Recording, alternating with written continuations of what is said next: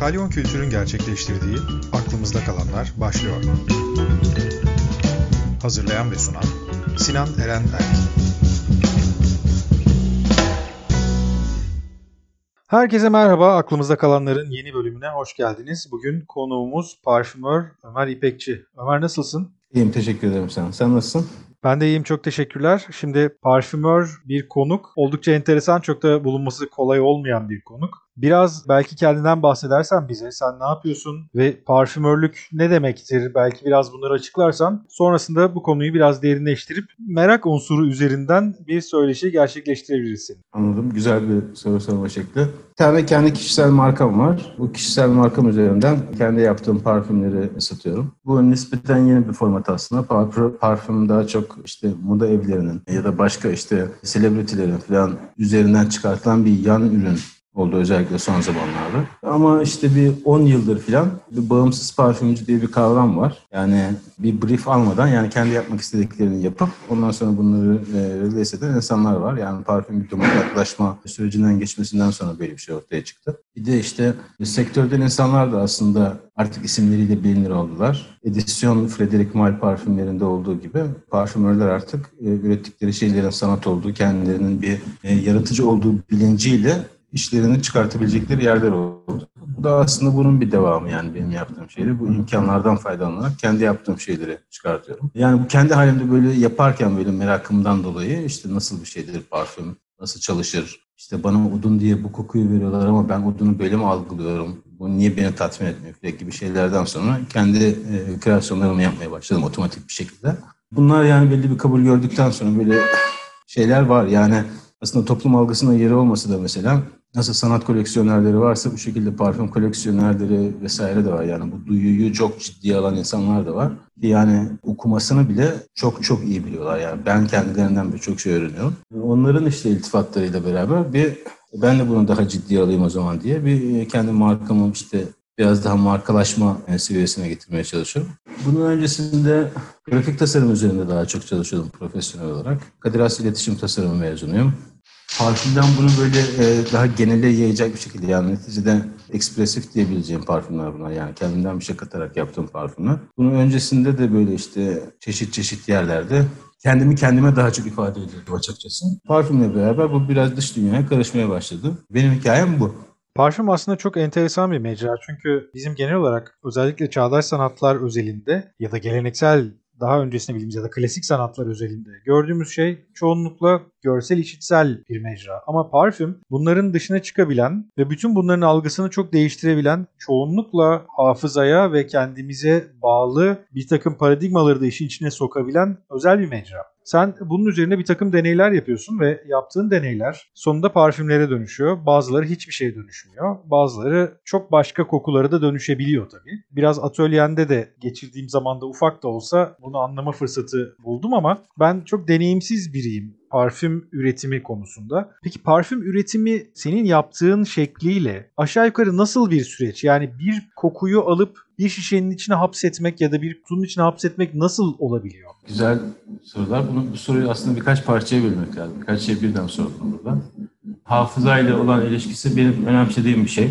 Zaten hani bu Proust efekt bir şey de vardır. İşte bir tane Madeline'in kokusunu alır da bir kitap yazar mesela işte e, Proust. Koku normalde bizim erişimimiz olduğunu bilmediğimiz hafızaları böyle trigger edebilen e, bir yapısı. Aslında çok mucizevi bir sürü özelliği var. Birkaç kilit özelliğinden ben bahsetmek isterim yere gelmişken. Mesela hafızaları bu şekilde trigger edebildiği gibi koku bizim çok ilkel bir yerimizi e, uyaran bir şey. Yani mesela görselde olduğu gibi ya da işitselde olduğu gibi İşitselde yine biraz daha azdır o ilkel kısmımıza da hitap ediyor ama hiçbiri kokut gibi değil. Çok ilkel bir şeye hitap ediyor. Onun verdiği tepkiyi biz daha sonra rasyonalize ediyoruz aslında. Yani mantığımızla bunu değerlendirmemiz daha bir vakit alıyor. İlk önce tepkimizi veriyoruz sonra tepkimizle beraber bu duyunun ilişkisini ele alarak buradan bir mantık ortaya çıkartıyoruz aslında. Bir de enteresan yine bir tarafı daha var. Bu parfüm mesela koku diyeyim daha doğrusu. Koku neurogenesis denen bir hadise var. Yani beyinde sinir hücrelerinin oluşumu, yani yeni hücrelerin, yeni e, sinapslerin oluşumunu sağlayabilen özel bir durum var. Belli bir yaştan sonra biz normalde bunları kurmayı bıraksak da aldığımız böyle novel denen yani yeni kokularla beraber ya da bir şeyle ilişkilendirdiğimiz kokularda. Bir kokuya yeni bir kimlik, bir association tanımlamayla beraber yeni hücreler oluşuyor, yeni sinapsler oluşuyor. Böyle enteresan iki tarafı yani hem gelecekle ilişkili hem geçmişle ilişkili. Enteresan bir arkadaşımız. Benim sürecimden bahsetmeye gelecek olursak yani bir yerden bir ilham geliyor bir şekilde. Ondan sonra bu ilhamı böyle cebimde tutarak yani şey gibi biraz bir istiridyenin ince oluşturması gibi diyeyim. Bu ilhamı bir sabit tutup onun etrafında bir şeyler oluşmasına, bir şeyler birikmesine müsaade ederek e, sonlanmaya giden e, bir sürecim var aslında benim. İlk çıkarttığım koleksiyonun adı işte Recollection denen bir şeydi. Böyle kelime oyunları da yapmayı seviyorum. Hem işte tekrardan toparlama hem insanın kendisini baştan oluşturması, bir kendine gelmesi anlamında. Hem de işte hatırlama anlamında. Yani birçok anlamda okunabilen bir kelime bu. Bu koleksiyonda işte ben kendi kişisel hatıralarımdan, kişisel hafızamdan başlayarak diğer insanlara ve belki kafamda bir spesifik insan türünü tutarak diğer insanlara bir köprü kurmaya çalışıyorum aslında. En özetle böyle ifade edebilirim. Mesela işte en basitini söylemeyecek olursam bir hikayesi olmayan bir parfümüm var mesela koleksiyonun ismi Udun olan. Sadece yani Udun'un bendeki izlenimi nedir onu yapmaya çalıştım. Fakat bu kadar genel bir şey olsa da yani herkesin odun diyebildiği bir şey olsa da benden yansıyan hali yeterli bir subjektiflik tanıyor diye düşündüm. Bu şekilde bile mesela enteresan tepkiler alabiliyor bu. Yani insanlar diyor ki odun böyle de ifade edilebiliyormuş. İşte çok işte fotorealistik buluyorlar kimileri, kimilerini e, bir yerlere götürüyor ki ben bunu çok önemsiyorum parfümde. Benim yaptığım kokunun başarısı bir insana ilham vermesiyle, hafızasında bir kapı aralamasıyla ben ölçüyorum kendi adıma. Ama daha hikayeli olanları da var. Mesela işte kendi çocukluğumdan bir süreç geliyor aklıma. İşte denizi ben gördüğümde nasıl görmüşüm, e, nasıl bir anmış orası, bana neleri çağrıştırıyor, ne kadarını bunu eksiltebilirim falan diye. Yani çok çok katmanlı çalışarak hem ilkel bir katmanda hem çok düşünsel bir katmanda ve her aşamada her türlü Ömer'i tatmin edecek bir şey yaptığım zaman bu çıkarmaya hazır bir parfümdür diye düşünerek çıkartıyorum özetle. Burada hafızadan bahsetmen, limbik sistemden biraz bahsetmen aslında çok kritik bir durum. Çünkü biz bunu düşündüğümüzde sanatta bir yansımasını gördüğümüz zaman aslında gördüğümüz imajın ya da hatırladığımız şeyin bir görsel nasıl aktarılacağını karşımızda canlı olarak görebiliyoruz ve o zaman kafamızdakiyle gördüğümüz şeyi karşılaştırma şansına sahibiz ama parfüm böyle bir şey değil, koku böyle bir şey değil. Yani koku kafamızdaki bir fikri ya da bir hatırayı yeniden canlandırabilecek veya onun hatırasını belki değiştirebilecek bir öneme sahip. Biz çocukluğumuzdan kalan bir kokuyu yeniden keşfettiğimiz zaman durumla olan bağları da buna ekleyerek yeni bir deneyime de çıkabiliyoruz. Veya tam tersine bu kokuyla karşılaştığımızda çocukluğumuzda hatırladığımız şeyin belki de eskisi gibi olmadığını ya da çok yanlış algıladığımızı düşünerek hafızamızda da bir takım değişikliklere gidebiliyoruz. Bu anlamda çok önemli. Senin söylediğin şeye dönecek olursak en başında bir takım firmaların özellikle moda firmalarının bunu bir yan ürün gibi pazarladığını ortaya çıkarttığını söyledi. Peki acaba sence bu hafıza yaratmak ve sadece markanın bilinirliğini değişte devam ettirmek için değil ama aynı zamanda insanların marka üzerinden yarattığı bir hafızayı manipüle etmek için de kullanılan bir yöntem mi? Yani evet. Çok basit cevap vermek gerekirse evet. Neticede oldukça kapitalist bir paradigmada yaşıyoruz. Yani her şey aslında olduğu şey değil yani fonksiyonuyla nitelik kazanıyor. Yani atıyorum mesela sembol dediğin şey bir markanın logosu olduğu zaman başka bir anlamı var. Hatırlattığı başka bir şey varsa yani insanları nasıl motive ettiğiyle alakalı. İnsanların bu ürünlerden motive olma şekilleri, bu ürünlerden aldığı ilhamlar genelde yani sistemle alakalı şeyler. Yani doğru cevap verebildim mi bilmiyorum sorduğun şeye. Belki de bunun doğru cevabı da yoktur. Bilemiyorum. Aradığım bir cevap değildi aslında. Sadece fikrini almak istedim. Çünkü ben ne kadar bunu bir yorumlama fikri üzerinden götürsem de sonuçta bu parfümle birebir ilişkisi olan insan sen olduğun için senin gözünden cevabın ne olduğunu görmeye çalıştım. Ee, bu da bence iyi bir cevaptı. Biraz daha uzatayım o zaman ben. Olur mu? Olur tabii. Tamam. Şimdi yani firmalar bunları e, kendi karlılıklarını arttırmak için vesaire yani çeşitli sebeplerden yapıyor olabilirler. Fakat kullanıcının kullanım şekli aslında işi neticede değiştiriyor. Atıyorum mesela Fahrenheit diye klasik bir parfüm var. Bunun insanlarda çok çeşitli yansımaları olabiliyor. Yani ilk başta olduğu gibi değil. Artık kendi baş, başlı başına bir sembole dönüşüyor. Başlı başına e, o insanın deneyimlerine eşlikçi olan bir anahtar haline dönüşüyor. Bir sürü şeye dönüşebiliyor. Ben de zaten kendi kokuyla alakalı ve kokunun parfümle olan ilişkisiyle alakalı e, yaklaşımımı yani sıfırdan icat etmedim neticede. Parfümlerin yani söylenen haricinde ki söylenen nedir? İşte bu parfümü sık, işte club'a git veya birisiyle tanış o çok etkilensin gelsin. Mesela en klişesi budur işte bir cinsel bir mating ritual'ını atıyorum bir parçası olarak bir şeydir. ya da bir güzel kokmadır ya da bir hijyenik olma sinyalidir vesaire. Ama bunun için tasarlanmış şeyleri insanlar kendi amaçlarına yönelik de kullanabiliyorlar. Yani ben de bunun bir parçasıyım. Bunun haricinde de birçok insan var. Yani bir parfümleri yaratmaya başlamadan önce zaten kendim bir kullanıcıydım da aynı zamanda. Yani moda sebepleriyle oluşturulmuş bir parfüm de aslında çok bilinçli kullanımla bir ritüel parçasına dönüşebiliyor. Veya bir hafıza anahtarı olabiliyor yani. Siz ne yaparsanız yapın. Neticede hayatınızın bir döneminde hani nasıl bir, bir parça vardır mesela bir şarkı vardır. Bunu dinlemişizdir sevgilimizden ayrıldığımız bir zaman. Şimdi bir daha ne zaman onu dinlesek aklımıza o gelir. Bunun gibi şeyler zaten yeni ürün olarak geliyor. Bunun haricinde insanın kendisine bir moda sokması, bir hijyenle alakası olmayan bir ritüelin parçası olarak kullanması da her zaman var. Ben belki bu bağlamları biraz daha bilinçli olarak düşünüyorum. Yani bunu insanların kullanabileceğini düşünerek, bu şekilde e, algılayabileceğini düşünerek yapıyorum bunları kendim de öyle olduğum için. Ama farklı motiflerle, motivlerle, farklı amaçlarla yapılmış olan parfümlerde bu işlemleri görebiliyorlar diyelim. Neticede kokunun böyle taşınabilir ve insanın kontrolüne açık olarak olduğu alanda çok fazla yok. Yani ya parfüm kullanıyor sana ya tütsü kullanıyorlar ya oda kokusu kullanıyorlar. Bunun haricinde insan algıladığı kokuyu çok fazla değiştiremiyor. Yani görselliği değiştirebilirse de işte evinde objelerle, resimlerle falan. Kokuda medyumlar bunlar. O yüzden ben de yaptıklarımı parfüm diyorum. Bir de bunun gerçek koku ile sentetik koku arasındaki farkı var. Ben de açıkçası bunu biraz seninle deneyimledim. Çünkü atölyendeki sürede bir atölye kokusundan bahsettin. Ve daha doğrusu bir atölye kokusu değil orada yaptığın artıklardan oluşturduğun bir kokudan bahsettin. Ve iki tane farklı koku denettin bana. İkisi de aslında aynı koku olmasına rağmen bir noktada aynı değildi ama aynı mantıkta olmasına rağmen farklı yöntemlerle sunulduğu için bambaşka şekilde sonuçlar elde etti. Bu nasıl işleyen, kimyasal olarak nasıl işleyen bir süreç ve bunun sentetik kokuyla doğal koku arasındaki farkı temel olarak yani işte bu keşke öyle çok kolay cevap verilebilecek olsa verip kurtulsam ama aslında çok kompleks bir soru. Yani hangisi gerçek, hangisi sentetik, hangisi reprezentasyon, hangisi sembol vesaire gibi. Şimdi atıyorum mesela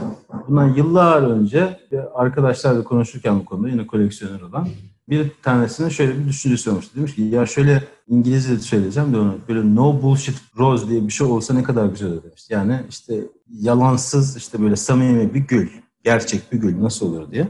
Yani bu aslında çok cevabı olan bir şey değil. Mesela ama buna farklı farklı yaklaşımlar var. Bir tanesi diyebilir ki bizim gülden elde ettiğimiz yağ neyse gül yağı neyse en gerçek olabilen odur. Ama gül yağı gül gibi kokmuyor, canlı gül gibi kokmuyor. E, canlı gül gibi kokan bir şey yaratmak için bir sürü sentetik koymak gerekiyor içerisine. Ve bir, böylece bir gül illüzyonu oluşturuyorsun. E, bu mu o zaman gerçek olan? Ama bunun içinde de bir sürü yan ürün var falan. Bu çok mesela gerçeklik çok cevap verilebilen bir şey değil. Senin atölyede deneyimlediğin atölye kokusuna gelince onu da şöyle yaptım işte. Bir tanesi şeydi bu atölyenin, yani bu taşındığımız bir atölye vardı.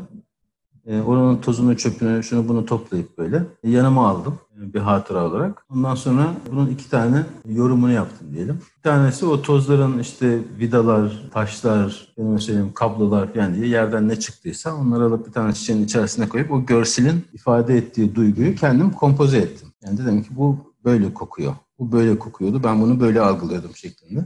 Bir tane de onları mesela o artıkları işte alkolize ederek tentürünü alarak işte e, rafinasyonunu yaparak böyle pırıl pırıl bir tane sıvı haline getirdim. Yani bu ürünün kendisinden alınmış şekilde. O da onun gerçek kokusu oldu diyelim ama yani alkolde çözünebildiği kadarıyla aslında o da tamamının kokusu değil. Orada da kaybolan bir şey var. Bu ikisinin arasındaki farkla beraber belki bir şeyler ortaya çıkıyor ama hiç değilse bu bir deney. Yani tema kendisi de zaten neticede bir artıklarla alakalı. Programımızın aklı bile aklımızda kalanlar madem. Ee, böyle kalıntıların iki ayrı yorumu şeklinde bir şey oldu. Benim hoşuma gitti. Ama işte gerçek koku nedir, sentetik koku nedir dediğim gibi çok çok uzun bir şey. Ki gelecekte bu iyice değişecek. Mesela bir sürü diyorum muz tadı, çilek tadı, domates tadı gibi şeyler var. İnsanların çoğunluğu bunu artık neredeyse e, sentetik tatlandırıcılardan biliyor orijinallerini bilmeden. Belki bir gün bunlarda yetişen insanlar bu onlara ilham veren orijinalini yediği zaman bu ne böyle diyecekler. Yani o derece karmaşık bir konu var ortalıkta. Aslında biraz da bu tarafa getirmek istiyordum hikayeyi. Söylediğin şey çok aydınlatıcı oldu. Çünkü bir parfüm üzerinden yaratılan kültür dediğimiz şey ki az önce senin söylediğin şey bu da. Parfüm bağımsızlığını kazandıktan sonra markalardan insanın, bilinçli insanın kullanımında kendi kültürünü oluşturan başka bir yere sahip. Ama aynı zamanda sentetik ya da normal ya da doğal kokular da bir noktada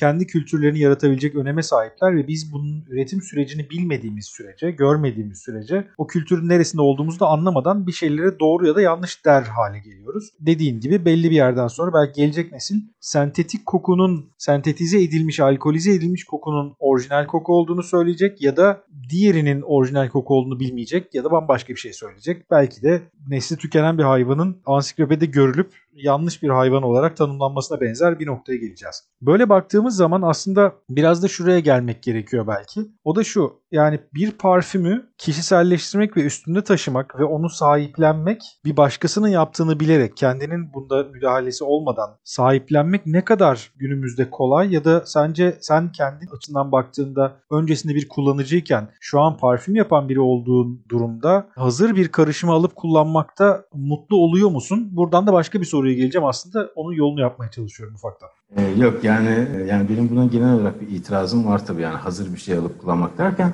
e, neticede bu benim iş olarak yapıp parfüm kısmı ikinci aşamada gelen bir şey değil. Burada parfümün kendisi birinci aşamada var. Geri kalan her şey bu parfümün insanlara ulaşmasına hizmet etmek için yani iş kısmı vesaire. Yani o öbür türlüsünü en azından bu şekilde yani yaptığım firmada yapmak istemiyorum. Bunu bir, bir anlamda bir görev olarak da yapıyorum zaten. Parfümün kokunun öncelikli olduğu şeklinde bir görev olarak yapıyorum.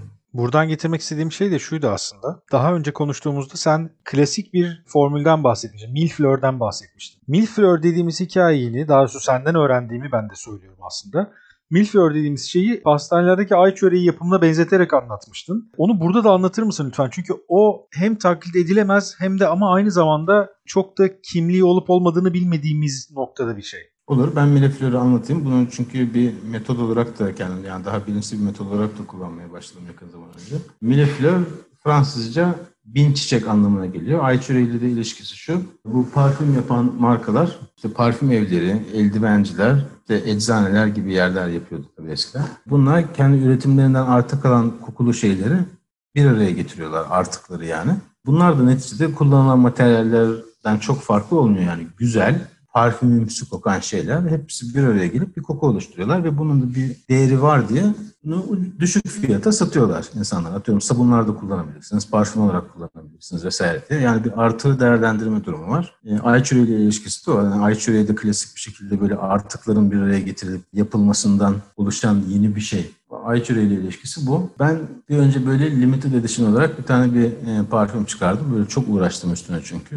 90 kadar böyle yeniden yaparak, yeniden yaparak, yeniden yaparak bir parfüm yaptım. Adını da ilk başta Incarnation koydum adını. Daha sonra adını da sildim falan. Böyle untitled olarak çıkardım bunu. O Millefleur tekniğiyle yapılmış oldu. Yani ne yaptım? Parfümün bütün eskizlerini aldım. Bütün versiyonlarını. Yani hepsini bir araya getirdim. Onun üzerine bu parfümün en son mutlu olduğum halini %80 oranında koyarak belli bir seviyeye getirdim. Sonra da birkaç tane işte çiriş dokunuşuyla beraber bir parfüm olarak çıktı ortaya. Yani bana bile yabancı bir şey oldu böylece ama kendi arayış sürecine bir anlamda şahitlik eden, kendi kendisine şahitlik eden bir tane iş olmuş oldu. Tabii bu bu bilinçle yapıldıktan sonra bu bilinçle bakıldığında farklı şeyler gösterebilecek bir şey oluyor. Yani üretenle tüketenin arasında böyle özel bir ilişki kurabiliyor. Bu anlamda bir önceki sorduğun soruyla da işte ilişkisi Yani kullanıcının kendisi ne kadar bilinçli kullanırsa kullansın mesela. E, üreticinin bir robot olduğunu ya da bir kapitalist ya da diyorum sadece fonksiyonel bir şey yaptığını bildiği zaman aynı ilişkiyi kurabileceğini düşünmüyorum. Yani bunun ardında bir bilinç, bilinçli bir davranış olduğunu hissettiğimiz ve bunu bulduğumuzu en azından düşündüğümüz zaman farklı bir ilişki yaşıyoruz. Peki senin bilincin nasıl gelişti? Yani parfüm yapmaya başladığından beri dışarıda yürüdüğünde aldığın kokuların daha fazlasını almaya başladığını mı anladın? Yoksa belki parfüm dışındaki ya da senin düşündüğün ya da senin ürettiğine yönelik parfümlerin dışındaki kokulara çok daha duyarsız mı kalmaya başladın? Ya da hiçbir şey değişmedi mi hayatında? Nasıl gelişti bu süreç?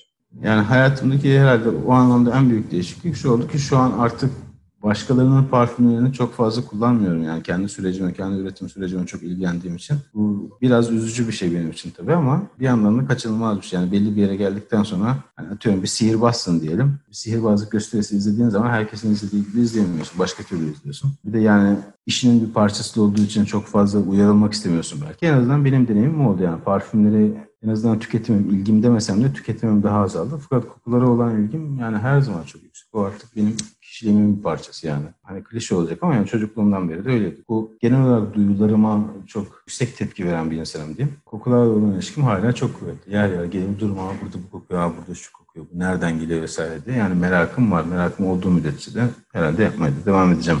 Aslında ufak ufak programın sonuna da geliyoruz. Belki son ve daha toparlayıcı bir soruyla bitirmek daha keyifli olabilir. O da şu olacak. Şu an bir parfüm markan var ve bununla beraber bu marka üzerinden çalışmaya devam ediyorsun. Ve bunu deneysel tarafta da oldukça hızlı bir şekilde götürdüğünü fark ediyorum. Bu markayı daha büyütmek ya da ticari olarak daha karlı bir hale getirmek mi seni daha çok mutlu edecek sence ileriki dönemde? Yoksa sadece bu deneysel tarafı ve zanaatkarlık tarafını da için içine koyarak bunun arşivsel ve deneysel tarafının büyütmeyi tercih edersin? Allah o konuda biraz açgözlüyüm veya da şey mi diyeyim, itirazlıyım diyeyim. Yani ben ikisini birden yapmak istiyorum aslında. İnsanların bu konuda algısının gelişmesi için bunun daha genişletilmesi gerektiğini düşünüyorum açıkçası. Ben kendi deneyimimden bahsedeyim yani. Birçok konuda işte kitaplarda, resimlerde, filmlerde, müziklerde bana ulaşacak kadar genel bir şey yapıp ama bunun içinde ilhamın samimiyetini muhafaza edebilmiş insanlar ben çok şey borçluyum. O yüzden bunu bir üst nokta olarak görüyorum açıkçası. Çok fazla taviz vermeden büyüyebilirsem bunu isterim yani. Büyümeye, emeğimi oraya vermeye çok itirazım yok. Ki bana kalırsa yani evet küçük yapıp tamamen deneysel çalışıp başkalarına ilham almak da güzel bir şey. Bundan da vazgeçmek istemiyorum. Fakat genel algıyı, genel habitatı değiştirebilmek için bence öbürüne ihtiyaç var. Bunu istiyorum açıkçası. Yani ikisi birden diye cevap vereceğim kusura bakmazsan. Umarım yapabilirim diyeyim. Deney olmadan yani o merakı körükleyecek bir şey olmadan öbürü de kökler zaten. O yüzden bir, bir adım bir öbürü bir adım şekilde yürümeye çalışacağım açıkçası. Umarım gelecek zamanlarda bununla ilgili yeniden konuşur, yeniden bir takım şeyleri paylaşırız. Ben de senin neler yaptığını merakla takip ediyor olacağım.